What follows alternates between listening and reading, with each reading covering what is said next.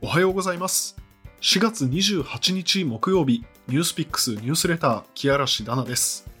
この番組では、経済メディアニュースピックスの記者が、毎朝一つ今日知っておきたいニュースを選んで解説していきます。木曜日のテーマは国際情勢です。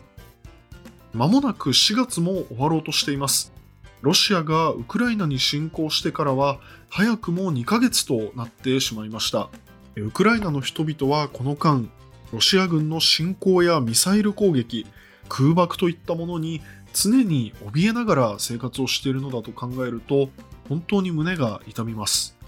今日はこのウクライナ情勢に関するここ最近の気になる動きを解説します。ウクライナの西側に位置するモルドバという国のトランスニストリアという地域で25日から26日にかけて相次いで爆発が起きました。まず、このトランスニストリアという地域なんですが、ウクライナ東部と同様に、親ロシア派の住民が暮らしています。そしてここは、モルドバ政府の支配が及んでいないような形で、今もロシア軍が1500人ほどすでに駐留を続けているような状態です。爆発は、この地域を実効支配する親ロシア派勢力が内務省だと呼んでいるこの建物やロシア語の放送をするためのラジオ塔などで起こりました。親ロシア派は自分たちが攻撃を受けたんだというふうに主張していますが、ウクライナ側はこれはロシアの自作自演なんだというふうに非難しています。この爆発の事件を起こした犯人というのは拘束されていませんから、この攻撃が実際にどちらによるものかというのは今の時点では断定はできません。ただし、多くの専門家は、これは親ロシア派、まあ、ロシア側の自作自演だったんじゃないかという見方で一致しているようです。というのも、攻撃に先立つ、まあ、先週の時点で、ロシア軍のある幹部は公然と、ウクライナ南部を制圧すれば、モルドバまでの回廊が確保できるというふうに述べていたからなんですね。もし今、手元で地図が見られる場合は、ぜひ見ながらお聞きいただきたいんですけども、ロシアはこれまでにウクライナ南部のクリミア半島を占領していますよね。で、そしてロシアからそのクリミア半島を陸でつなぐドネツク州などでも今支配地域を広げている状況です。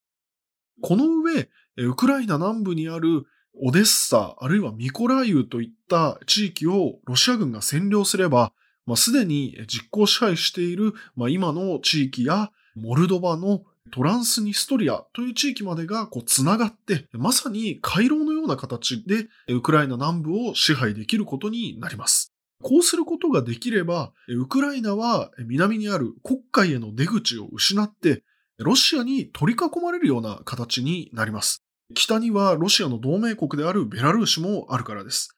逆にロシア側としては、まあ、今に比べて非常に有利な状況で戦争を進めることができるわけです。でモルドバに駐留するロシア軍は戦闘準備態勢に入ったというふうに伝えられていますが、まあ、人数自体は先ほど話したように1500人ほどで、現在の戦況を変えるほどの影響力は持っていません。しかし、モルドバがこのまま戦争に巻き込まれてしまえば、今までウクライナ国内だけだったこの戦闘が、まあ、第三国にも波及することになってしまいます。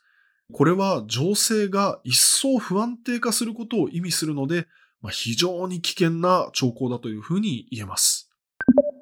このモルドバでの動きの直前には、アメリカの国務長官と国防長官、つまり外交と防衛のトップですね。この二人がウクライナを訪問していて、ゼレンスキー大統領との会談を行いました。アメリカはこの場で、まあ、ウクライナに対して武器を含むさらなる支援というのを約束していて、オースティン国防長官は適切な武器があればロシアに勝つことができるとまで発言をしました。これはアメリカがこれまで以上にこのウクライナで起きている戦争に深くコミットする姿勢を示したというふうに見ることもできます。